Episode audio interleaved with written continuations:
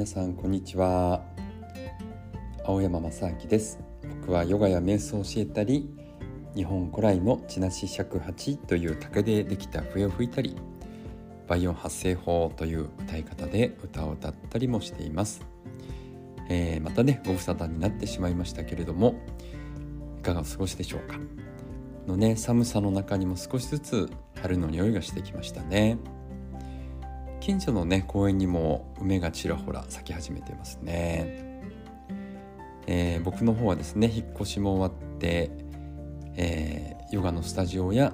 妻のねアトリエにもできる新しいスペースを整えていますで業者さんがねたくさん出入りしていてなかなかねの毎日落ち着かず バタバタしてますけれどもね、えー、素敵なスペースにしていきたいと思いますのでもう少しねお待ちください。最近はですね何してるかっていうとまあそういったリフォーム関係。で毎朝のヨガはね、あのー、続けていますね。あと尺八をレッスンしたり、えー、水前瞑想会というね瞑想会を開催したりしています。あとはね家の庭の土中改善というのをしてますね。で土中改善ってね何ですかっていうとねそのまんま土の中の環境を良くしていくということです。で先日ね僕がその定期的に開催している地なし尺八水前瞑想会っていうのをやってるんですけどね。でその会場が築100年のね炉端焼き屋さんの蒲田鳥山というところなんですね。すごくね趣のある、えー、焼き鳥屋さんでもう古民家ですね。そしてそこをですね建築家の落合さんという方がね、えー、火曜日水曜日だけカフェ営業しているので、えー、そこでイベントをやらさせていただいています。そこでねいろんなイベントがあるんですけどね、えー、環境 NGO の拳銃の会っていう高尾の森を守るね活動されている坂田雅子さんによる森林整備のねワークショップもあったので僕もこの間ね参加してきました。でもうすごくねあの坂田さんの、えー、ワークショップ楽しくてあの何でしょうね杭を大きな杭をね焼いてそれを地面に大きなこう小槌で小槌じゃない大槌ですねあれ。大きなハンマーでね、えー、打ち下ろして地面にね階段を作ったりする。非常に大掛かりなね作業なんですけれども。えー、海外から来られた方がねあの宮大工をしていて、えー、その宮大工の方がハンマーでね杭を打つ打ち方を教えてくれたりとかものすごくね楽しかったですね。でそこでいろいろね教えていただいたんですけど今全国でね奈良の木がもう枯れちゃっているということで。で原因はですねいろいろあるんだそうですけれども一つはねやっぱり土の中の環境が非常に悪くなっている。ということですね。それであの虫がついてで奈良の木はね虫がつくと、まあ、虫によって枯れるというよりかは自分でねあの、まあ、免疫不全みたいな感じでこう樹液をたくさん出して水をこう吸い上げるのを止めて虫がそれ以上侵入しないようにしていたりとかね、まあ、そういったことでねこう枯れているということなんですね。まあ、要するに土の中の環境が全国的に悪くなっているということですね。熱海の土砂災害なんかもねやっぱり、えー、川をこうコンクリートでね埋めちゃったり、まあ、川流れててもそこの方をねコンクリートで埋めちゃってるんで水はけが非常に山のね水はけが悪くなって上流の方ではこう泥がどんどん溜まっていってしまって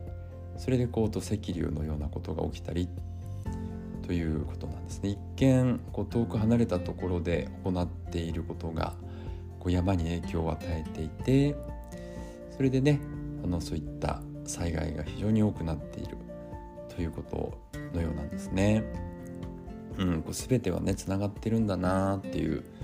ことがね実感できましたね。でやっぱりですねその焼いた木の杭をこう地面に打ちつけるんですけどその底にね、えー、炭を入れたりしてなぜそんなことをしてるのかなと思ったんですけどそれはですねバクテリアとかね菌類がその木の杭をね、えー、分解してくれるんだそうですけどそれがあまり早く分解されちゃうとね、えー、よろしくないということでね、え、炭を入れて分解する速度を少しね、え、緩めて、もらったりとかね少しこういう自然の調整を働かせながら人間とね自然と共生していくということですね。やっぱりその人間と自然の共生ってすごく大事だなって思いましたね。やっぱりコンクリートで埋めちゃっているだけだとね次のどっかから歪みが湧いてきてしまいますよね。あとこう道路に掘られた U 字工なんかも地面に全然こう水が入っていかないですからそれでどんどんバクテリアとかね菌類も弱っていっちゃう、まあ、そういったような状態のようなんですよね。うん、でやはりこうそういった災害によりねいろいろ人間も気づくことがありますからどんどんこうお互いにね自然と共生していけたらなというふうに思ってますね。僕も全然知らないことばっかりで今よくわかる土中環境っていう本読んだりしてね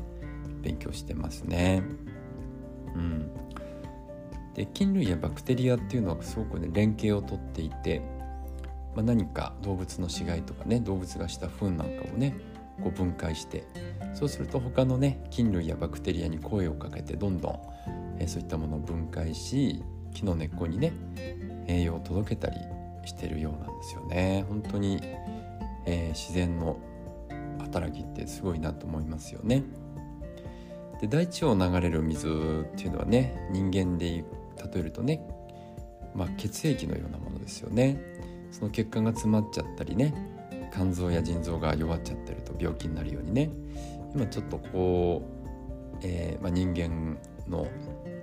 えー、営みによってね山が少し病気になりかけているそんな状態のようなんですよね。なので、えー、いつ崩れてもねおかしくない山がたくさんあるというそういった危険な状態のようです。うん、で普段僕もねヨガや瞑想を通じてねえー、この世の中に存在するものは全てねつながっているんだなということを実感してますけれどもそういった森林整備のね作業を通じてより、えー、全体を見ることの大切さをね実感できましたまあ本当にあのにわかにわかもいいとこですよ。にわか途中改善マンの僕ですね、え、全然そんなねまあ竹を掘ったりしてますけど、えー、全く今までね知らなかったことばっかりなんですけどね、まあ、自分の周りから始めようとね、まあ、スコップとか小さな桑でね庭を掘ってそこに枯れ葉を埋めてね自分のまず庭から始めようということをしてます。まあそういうね作業してると本当に土と富士触れ合うっていうのはね、えー、大地をしっかり感じられていいものですねこれからもそういった活動をねやっていきたいと思いますはいというわけでね、えー、あ、そうだ、ちょっとお知らせしときます。2月の21日の火曜日にね、水前瞑想会っていうのを行ってます。えー、その先ほどお話ししたね、えー、近所の、蒲田鳥山。非常にね趣のある貴重な建物の中で、えー、尺八を使ったねそしてご自分の呼吸と音をね聞きながら瞑想するという水前瞑想会え2月21日14時から16時まで行っていますので、えー、よろしかったらね是非ご参加ください、えー、情報はねブログなんかにもアップしてますので青山正明で検索して、えー、見てください。では今日もね最後まで聞いていただいてありがとうございました。それでは今日もね素敵な一日をお過ごしください。